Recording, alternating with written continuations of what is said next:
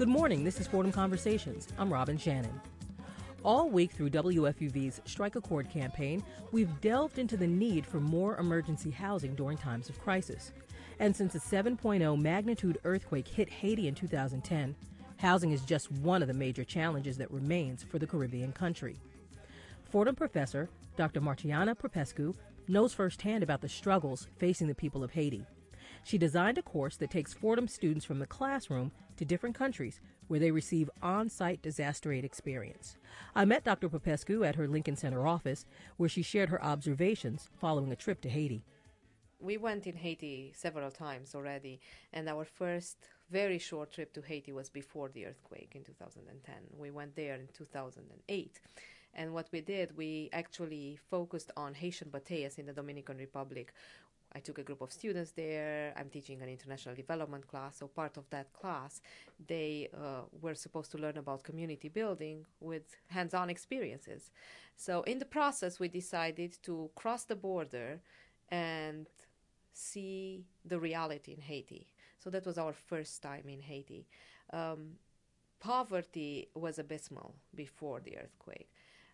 Many people like talk about the earthquake as being the disaster. Well, that was just another disaster because Haiti was living through an ongoing disaster. Actually, if you look at statistics before the earthquake, 56% of the population of Haiti lived in extreme poverty, meaning less than $1.25 a day. And 77% of the population lived with less than $2 a day, which, based on uh, the United Nations threshold, this is below poverty line. So, Dr. Popescu, can you give me a um, a description of what Haiti was like before the earthquake, and then what it was like when you went back with the students after the earthquake? Well, when we went before the earthquake, our visit was very short. We just saw the area immediately beyond the border.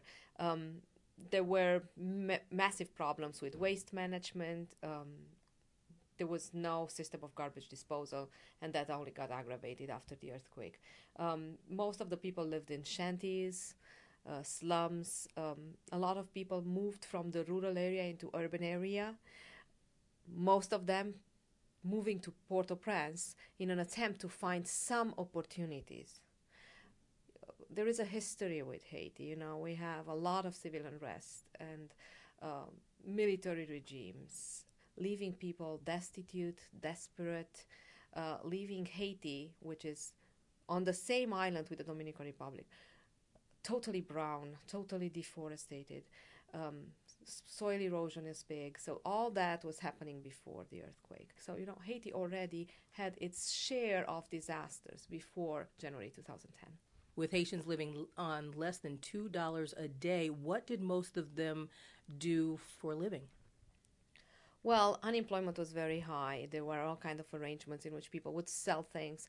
Um, there is a lot of border crossing um, that was mostly illegal if you want you have massive groups of, of haitian people going into the dominican republic working on public projects uh, working on infrastructure then periodically you'll have massive deportations in which they will be sent back to the dominican republic uh, to, to, to haiti from the dominican republic in the dominican republic most of the haitian population lived in uh, lived concentrated in what is called a batey which were villages that were initially established around sugarcane plantations, now became like the most impoverished areas in the Dominican Republic. So, Dr. Popescu, once you and the students were in Haiti after the earthquake, what was the housing situation there like?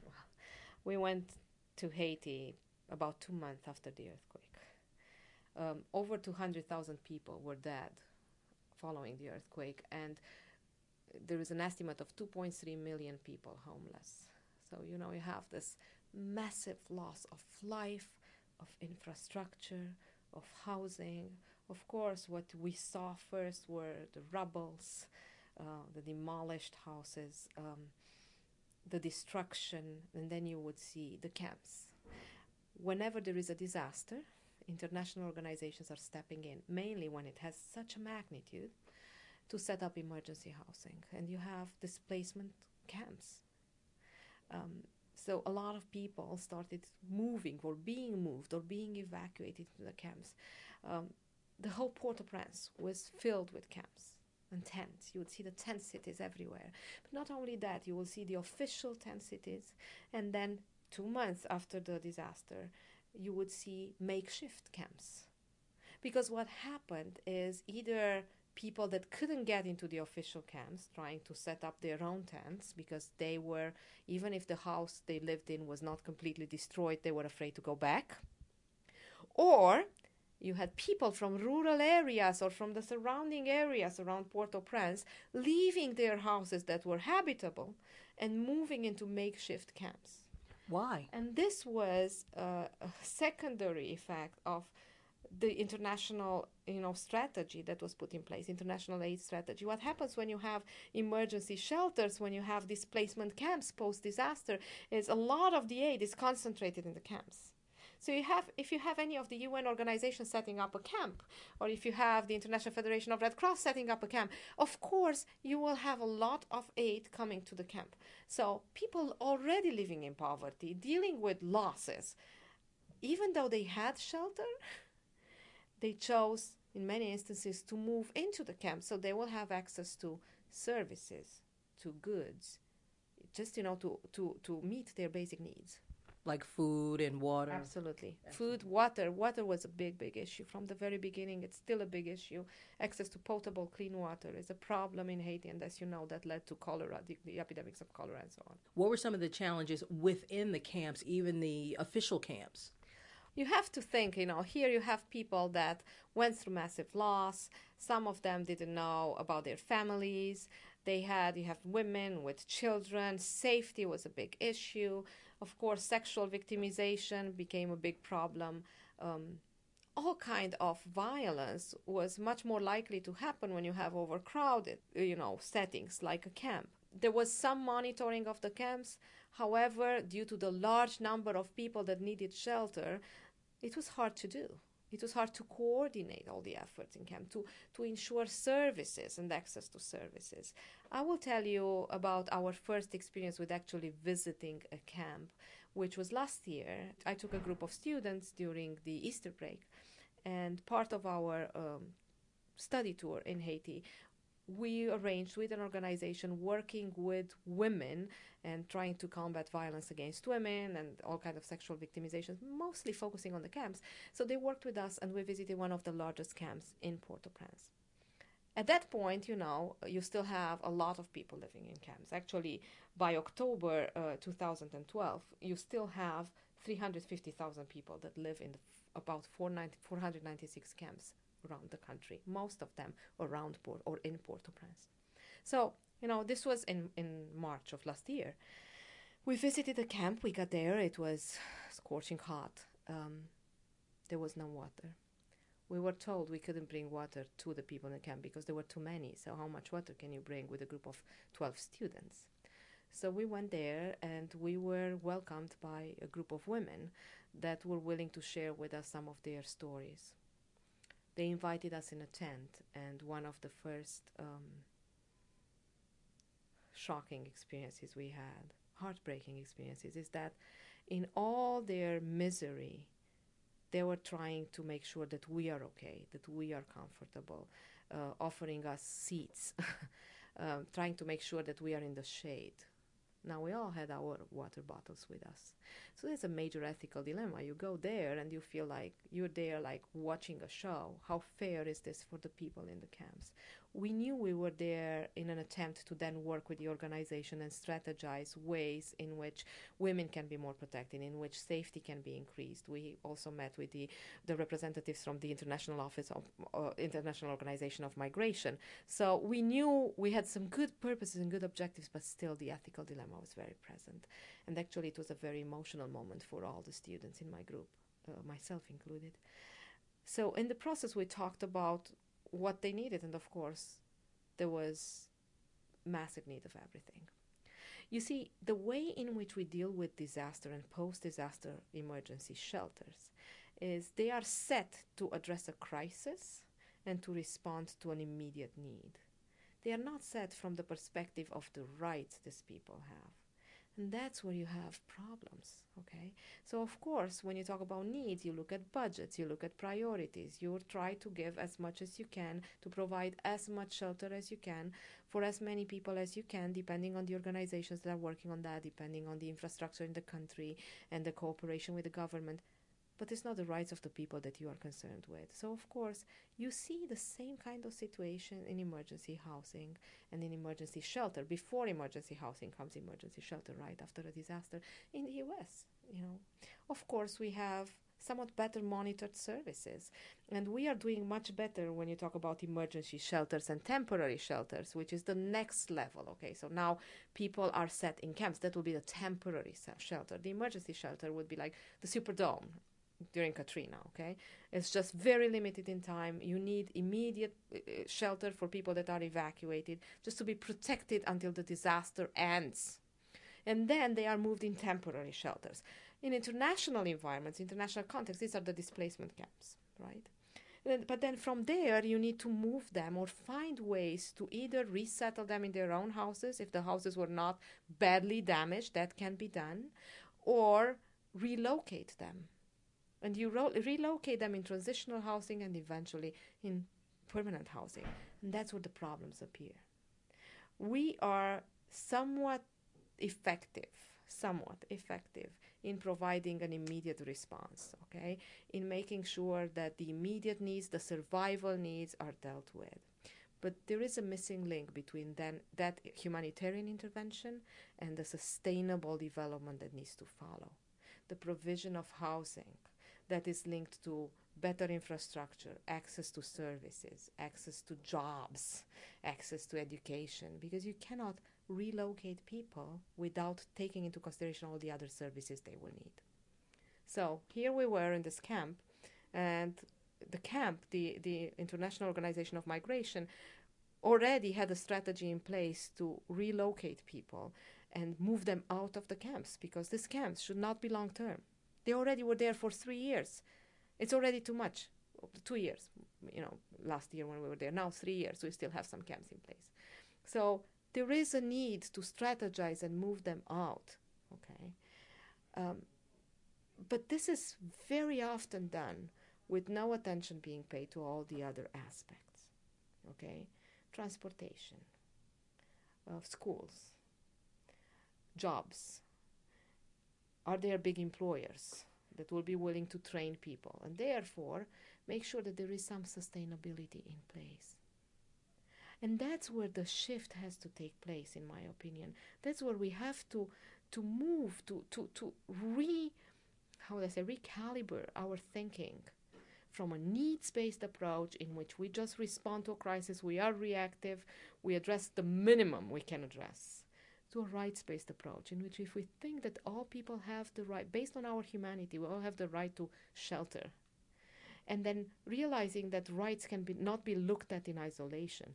You cannot provide shelter without thinking of safety. You cannot provide safety without thinking of ways in which people can support themselves, make a living, have access to healthcare. All these aspects are you know, in a rights paradigm, they all need to be looked at together. And this is what is still missing, not only in Haiti, but also here. You know, we talk Katrina, we talk Sandy.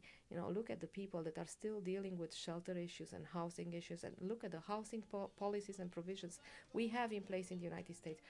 We're still not taking a rights based approach. This is Fordham Conversations on 90.7 WFUV.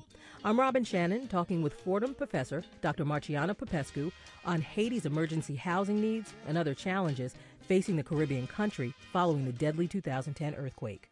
Dr. Popescu, how do you start to implement a change in policy?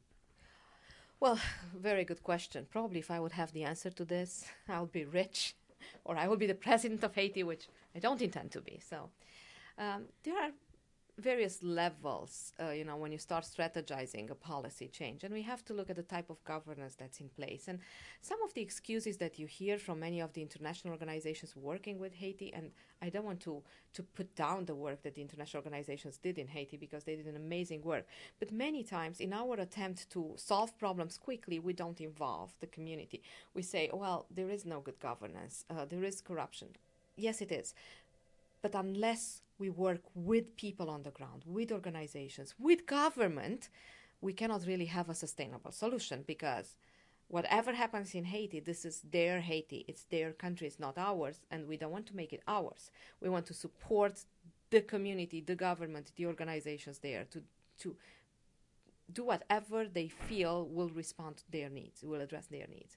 Now, when you talk about housing in Haiti, one of the biggest issues is linked to land ownership. And these are the policies that need to be looked at. Because you want to relocate people, you need some transitional housing at the beginning, right? But where will, even if you have like organizations such as Habitat for Humanity that did a lot of work in building temporary housing, in repairing whatever houses were there. So, you know, you want to work with these large organizations, you have donors, but you need to have land to build on. Now, the land situation in Haiti is either you have land that belongs to people that do not live in Haiti anymore, yet, you know, they have the ownership. So they need to be worked with to provide whatever, you know, paperwork is needed to build additional housing, right? Or you have the situation in which the land is uh, belongs to the government, and of course the government has to approve. So that's another type of policy work that needs to be done. Or you have the situation in which paperwork was lost. Dr. Popescu, when you and the group of Fordham students went to visit Haiti not too long ago, and you uh, sat with these women who were very gracious and, and, and kind to talk to you, did they share any stories with you about struggles that they were going through while in these would you consider them transitional homes? Because they they're they're not I don't uh, what would the proper definition yeah. be basically a displacement uh, camp is more like a temporary shelter. Uh, now you asked me about stories shared. You know one of the biggest issues with the camps and you know in any type of like temporary shelter arrangement that would be a big issue is safety. For women of course this becomes an even bigger issue. Imagine that those tents don't have doors right? Um, the lightening of the camps is not the best. Sometimes the best safety measure is to have lightening and have security guards that will patrol the camp. Now, of course, who are the security guards and how much trust can you put in the security guards? Um, there were many heartbreaking, heart wrenching stories shared with us um, in which sexual victimization uh, was at the peak of their stories. And what shocked me and what broke my heart again and again was the fact that it became the new normal. You know, women almost accepted the situation as something that is now the new normal because it was happening so often. You know, like women would go to use the, the latrines. The latrines were situated at the margins, at the periphery of the camp, many times in the least lightened areas. So women will have to go there. In the process, they will be sexually victimized. Um, or, you know, you would have women in the tent. During the day, they couldn't sleep because of the heat. One woman actually shared with us her this was her biggest anxiety. She was sleep deprived because during the day she could not get any rest because of the heat, and during the night she didn't want to fall asleep because of safety issues. Anybody can come in the tent, right? But now, you know, this is the this next layer of victimization in which you don't feel safe anywhere anymore. You don't have a house where you could feel somewhat protected.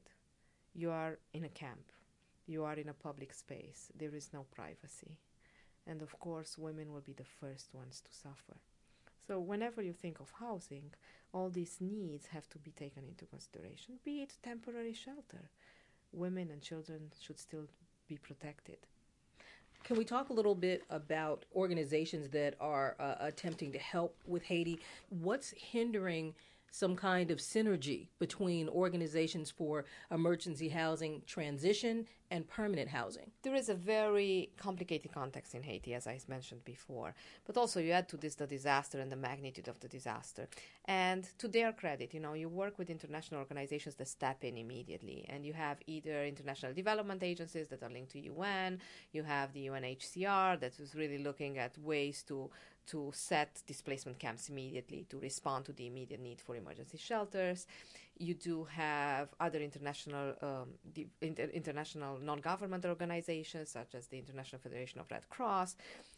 All these are trained to provide a humanitarian response, an emergency response, right? So you have they have trained teams, they have professionals they, they work with. And because I have a bias for development, and I'm looking, okay, how can we really work with communities? I always had this question for humanitarian workers that I'm privileged to know and work with. And I understand where they're coming from. You know, you have this immediate situation in which saving lives is your mandate. So you have to choose. What do you do? Do you go in and work with communities or do you go in and save lives? And most of the times, most of the humanitarian organizations that provide immediate response post disaster would go in and save lives. Okay? Now, in the process, my question for them always has been and continues to be what kind of a living will these people have? One. It might appear to be a slower intervention if you want to involve the communities. But on the other hand, who will know best? Where is it best to, and safest to, to set shelter? Who you should involve? What should you know about the culture? What should you know about governance? What should you know about leaders, people to trust? Than local entities, right? Who would know best? Where are the skills? So you have the option of paying a lot of money and bringing in experts, okay, because you need a set of skills, or spending a little bit more time. You might not do it immediately after disaster, but at least in the following stage. Start looking at ways in which the smaller organizations, the representatives on the ground, can sit to the table. You might think, okay, we, we go in, we do what we need to do, and then we go out. But if there is no synergy, with organizations on the ground and there is no capacity that's left behind, then the next disaster will hit even worse. Then the international agencies will have to spend more in terms of money, resources, human lives to really address the situation. Then, if they take the time to really look at ways in which community organizations, uh, organizations, non governmental organizations can be involved. With Haiti, the other problem is there is a need to build governance, good governance. But you cannot build it unless you start looking at the people there, the skills there, okay? And add to them as needed. Work with the local community, see what resources are needed from the outside. But there is a need to build capacity inside, you know? Talk about housing. You need to have policies in place. That was one of the biggest issues. You know, when we talked with one government official from one of the ministries last year, he told us there is no policy in place. And there will be no policy because at that point they didn't have a vice president. You know, there were all these changes. So until the cabinet is elected, there will be no policy work. So during this time, you cannot work on a housing policy. So people are left in the camps you need to start working with the governments, looking for you know sustainable solutions to really be able to then move into creating better po- housing policies. And all these are elements that need to be looked at. International organizations have their role. But we have to move away from a top down approach and look at participatory approaches in which we really make use of the local resources empower people and learn from them so then we can really support the local capacity in another three years, if you go back, what would you, and you go back specifically and see those women who you sat with, who you talked with, what would you like to see for them? Well, I would tell you what my dream, hope, uh, goal is. The first moment we decided to have these study tours attached to the class, I decided to, to have these study tours uh, because students have to pay, self-paid, there is no support they receive. Um, I wanted to make sure that that's a great learning experience for them. But I didn't want to stop there because we always go, learn, and come back and leave the communities to themselves. And for me, it seems totally unfair and unjust. So I wanted to make sure that whatever we do, we contribute to the community. We are there for a longer time we become a presence in the community and they can see Fordham as a partner in the process. So, whatever is done in Haiti, be it for housing, be it for governance and governance development, being for, you know, setting democratic structures, being for revising the legal framework, it has to start keeping these two things in mind. One, have new initiatives being located outside of Port au Prince. What happens is Port au Prince became this place that's the locus of everything. So people are moving into Port au Prince, leaving their areas. You have overcrowding, you have high poverty rates, high crime rates, you know. And it's not okay to have people uprooted and displaced from their own families. Think of women that are sent by their parents to Port au Prince and they end up being victimized again and again and again because they have no protection, right? They go there because they hope it will be better. But if we would have initiatives that are started in rural areas, in remote areas, that'll be one step. The second, together with the first one, is to really have an intentional strategy in place that will target women. Meaning, I'm a social work professor, right? I do believe that social work education is needed. In Haiti, you will need a lot of social work education, and because you know social work has the skills, provides people with the skills that they need for a comprehensive approach. And this is a situation in which the need is so big, the rights that are violated are so many that you need a comprehensive approach. And this is what social workers bring to the table, okay? But I'd like to see social work edu- education targeting women. So, you know, you have, you know, some sort of affirmative action policy in which women are given priority in a country in which women are not usually given priority. So they will get an education. But not only that, then you work with employers, you work with organizations, international organizations that are providing services in Haiti to make sure that they will hire these women. So then you create a, a new group of employers, excuse me, of employees that now have a set of skills that empower them so that they can, can continue and educate women and participate in the decision making and have places in government. Finally, um, you said earlier there was a bit of a dilemma between whether or not you share your water. Did you? Yeah. Well, we couldn't share our water. We just had our own bottles. Um, but we were very burdened by that because here you have a group of students that were there because they wanted to make a difference and on the way back, I remember we ended up having dinner.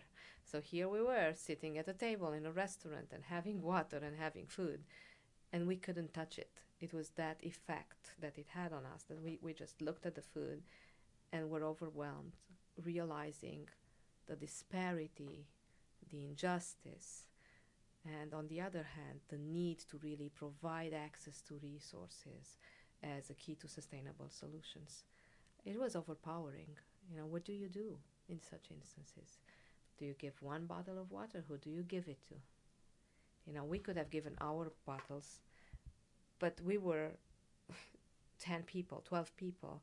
The group of women that welcomed us were probably about 30 at the least, and they had all children around them.